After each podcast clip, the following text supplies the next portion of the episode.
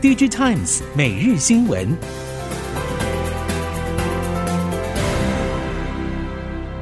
听众朋友们好，欢迎收听 DigiTimes 每日新闻，我是翁方月，现在为您提供今天的科技产业新闻重点。首先带您关心。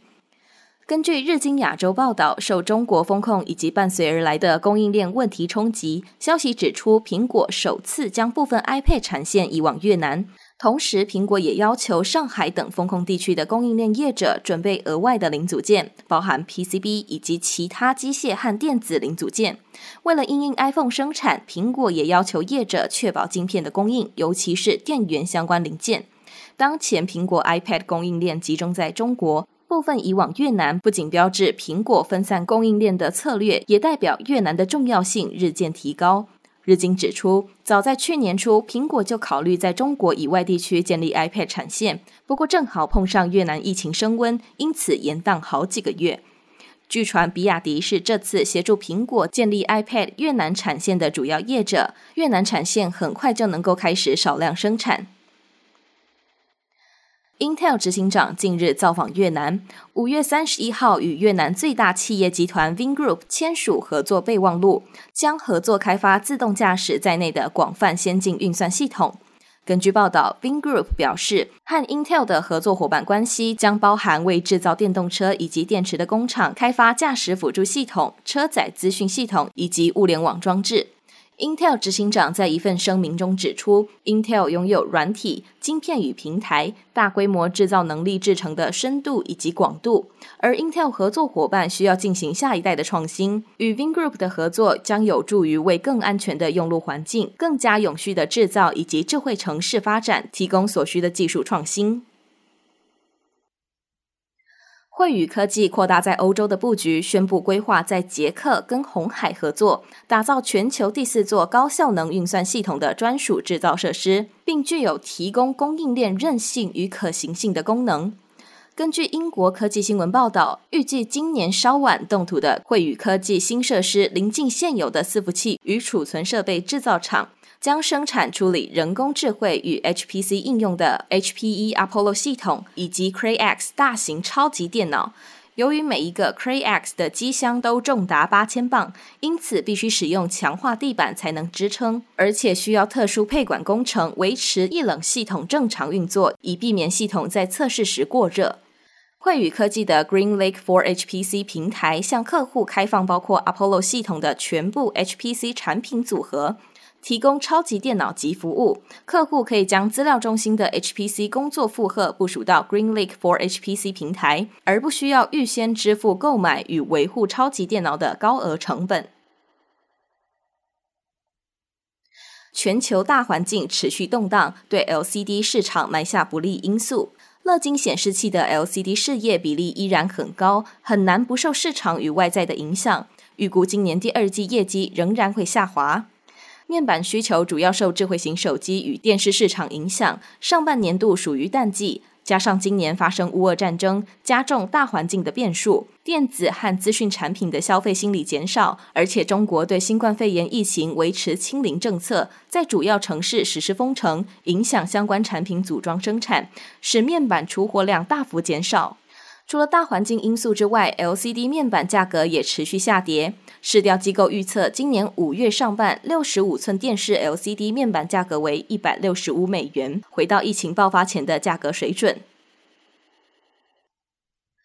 随着蔚来汽车最新海外招聘消息曝光，也传出蔚来正准备在美国建厂造车的传闻。根据未来的招聘讯息，正在招募的海外职位包括车身制程专家、海外制造园区规划专家、海外规划和基础设施专家。海外物流项目经理等，有业内人士认为，未来应该有去美国建厂的打算。未来在美国的工厂可能前期会采用全散装料或半散件料的形式。不过，未来对此只表示目前没有可供分享的讯息。在全球布局上，未来已经在北京、上海、南京、合肥、美国圣何塞、英国牛津、德国慕尼黑以及欧洲奥斯陆等地设立研发、生产、销售以及服务机构。而从去年在挪威踏出海外市场的第一步后，今年未来又规划产品与全体系服务将于德国、荷兰、瑞典、丹麦正式落地。二零二五年将进入超过二十五个国家和地区。积极从土地相关业者转型为交通服务业者的普克二四公布新的合作计划，与英国新创等合作，在二零二五年日本大阪举办的大阪世界博览会中提供飞行车停车服务。现在已经开始在会场进行建设，并研拟如何整合在既有的共享交通服务中。普克二四与全球其他发展垂直起降飞行车的厂商一样，选择全世界拥有最完整垂直起降机实验设施与经验的英国厂作为合作对象。其他参与合作的厂商负责各种协调以及研拟飞行车保险事业。飞行车需要长宽两倍以上土地供起降与停靠，以及安排进场离场空间等，相当浪费土地，却又是飞行车事业不能不考虑的问题。日本的航空公司沿拟飞行车单独停车场的方式，普克二四就负责应用 AI 管制以及停车场规划经验，让路上汽车与飞行车共用空间的做法。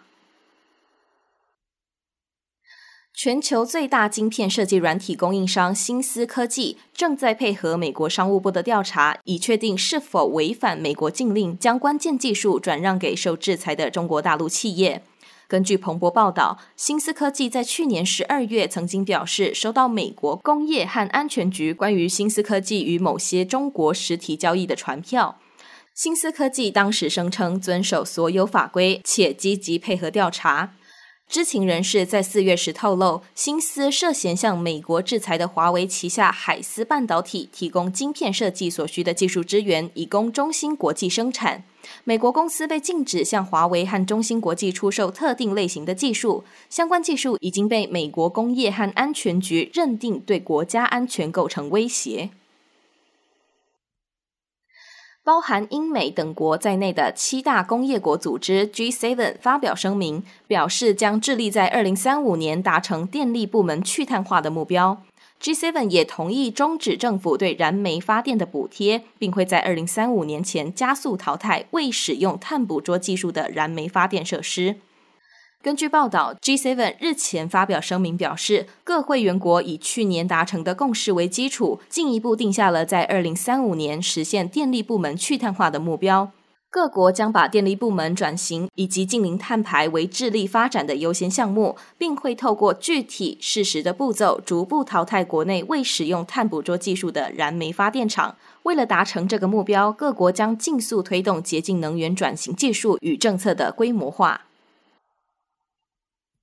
在智慧应用领域，带您了解德国考古学研究所、德国波昂大学、英国艾克斯特大学的考古研究团队与运用光学量测系统进行 3D 量测的德国专业厂商调查亚马逊地区，首度发现，即使在浓密的雨林区域，光达还是能有效地运用数位方式移除植被，建立地表的数位模型，并以 3D 影像呈现。根据报道，这项研究显示，光达可以成为记录考古场址的强大工具，并用于规划与保存文化遗产，预期将扩大应用于考古作业。